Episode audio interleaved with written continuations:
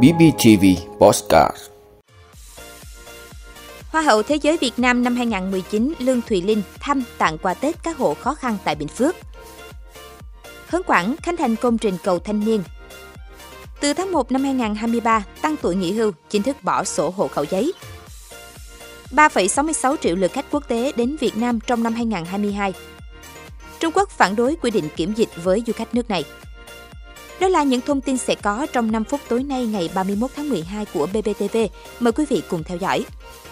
Thưa quý vị, trong chuỗi hoạt động lễ hội Bình Phước chào năm mới 2023, chiều nay ngày 31 tháng 12, Hoa hậu Thế giới Việt Nam năm 2019 Lương Thùy Linh đã đến thăm và tặng 200 phần quà Tết cho các hộ dân khó khăn trên địa bàn thành phố Đồng Xoài, tỉnh Bình Phước.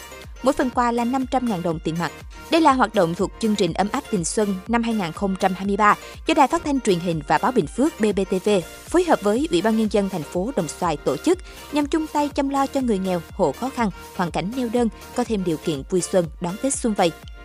Sau khi trao các phần quà đến tận tay người dân, Hoa hậu Thế giới Việt Nam năm 2019 Lương Thùy Linh ân cần hỏi thăm động viên các hoàn cảnh khó khăn.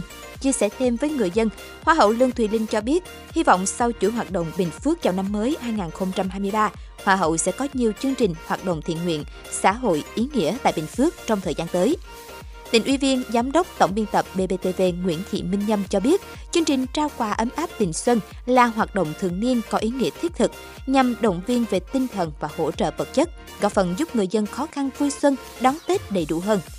Chương trình là một trong những hoạt động thiết thực trong chuỗi sự kiện của lễ hội Bình Phước chào năm mới 2023. Do BBTV chủ trì phối hợp với Ủy ban nhân dân thành phố Đồng Xoài và Sở Văn hóa Thể thao và Du lịch tổ chức vào lúc 20 giờ hôm nay. Thông qua các hoạt động này để vận động trao tặng quà Tết cho những hộ hoàn cảnh khó khăn, giúp người dân có thêm điều kiện vui xuân đón Tết. Thưa quý vị, thiết thực các công trình phần việc thanh niên năm 2022 và chào mừng thành công Đại hội đại biểu Đoàn Thanh niên Cộng sản Hồ Chí Minh các cấp. Sáng nay ngày 31 tháng 12, huyện đoàn Hội Liên hiệp Thanh niên Việt Nam huyện Hớn Quảng phối hợp với Ủy ban nhân dân xã An Phú tổ chức khánh thành công trình cầu thanh niên tại xã An Phú. Công trình hoàn thiện và bàn giao trước thềm năm mới 2023 đã đem lại niềm vui lớn cho người dân xã An Phú. Bà con không còn nỗi lo hiểm nguy khi đi qua đoạn đường này. Đặc biệt, cầu xây xong, người dân còn hiến đất, cưa cao su để làm đường bê tông. Công trình thể hiện vai trò trách nhiệm của tuổi trẻ đồng hành với chính quyền trong thực hiện tiêu chí xây dựng nông thôn mới và nông thôn mới nâng cao ở các địa phương khó khăn. Ông Từ Sơn Vũ, ấp Bình Phú, vui vẻ nói, Người dân rất mừng, cây cầu hoàn thiện không chỉ giúp người dân hai ấp Bình Phú, Phố Lố, mà các ấp An Tân, Sóc Run đi lại thuận tiện. Trước đây không có cây cầu, người dân phải đi đường vòng xa. Cây cầu xây xong trước thềm năm mới 2023, người dân rất phấn khởi, đặc biệt là học sinh đi học thuận lợi hơn. Thưa quý vị, theo đúng lộ trình từ ngày 1 tháng 1 năm 2023, tuổi nghỉ hưu năm 2023 của người lao động sẽ tiếp tục tăng so với năm 2022. Cụ thể, tuổi nghỉ hưu của lao động nam là từ đủ 60 tuổi 9 tháng, tăng 3 tháng so với năm 2022. Với lao động nữ là từ đủ 56 tuổi, tăng 4 tháng so với năm 2022. Cũng từ ngày 1 tháng 1 năm 2023, người dân đăng ký bảo hiểm y tế, bảo hiểm xã hội, tự nguyện có thể thực hiện thủ tục ngay trên cổng dịch vụ công quốc gia với các nhóm đối tượng được ngân sách nhà nước hỗ trợ và người tham gia bảo hiểm y tế hộ gia đình. Nhờ đó, người dân có thể tự đăng ký tham gia và đóng tiền bảo hiểm y tế tại nhà mà không cần đến trực tiếp. Thưa quý vị, theo báo cáo tình hình kinh tế xã hội quý 4 và năm 2022 của Tổng cục Thống kê, lượt khách quốc tế đến Việt Nam trong năm 2022 đạt hơn 3,66 triệu lượt người. Số lượng khách quốc tế đến Việt Nam năm 2022 cao gấp 23,3 lần so với năm trước do Việt Nam đã mở cửa du lịch, các đường bay quốc tế được khôi phục trở lại.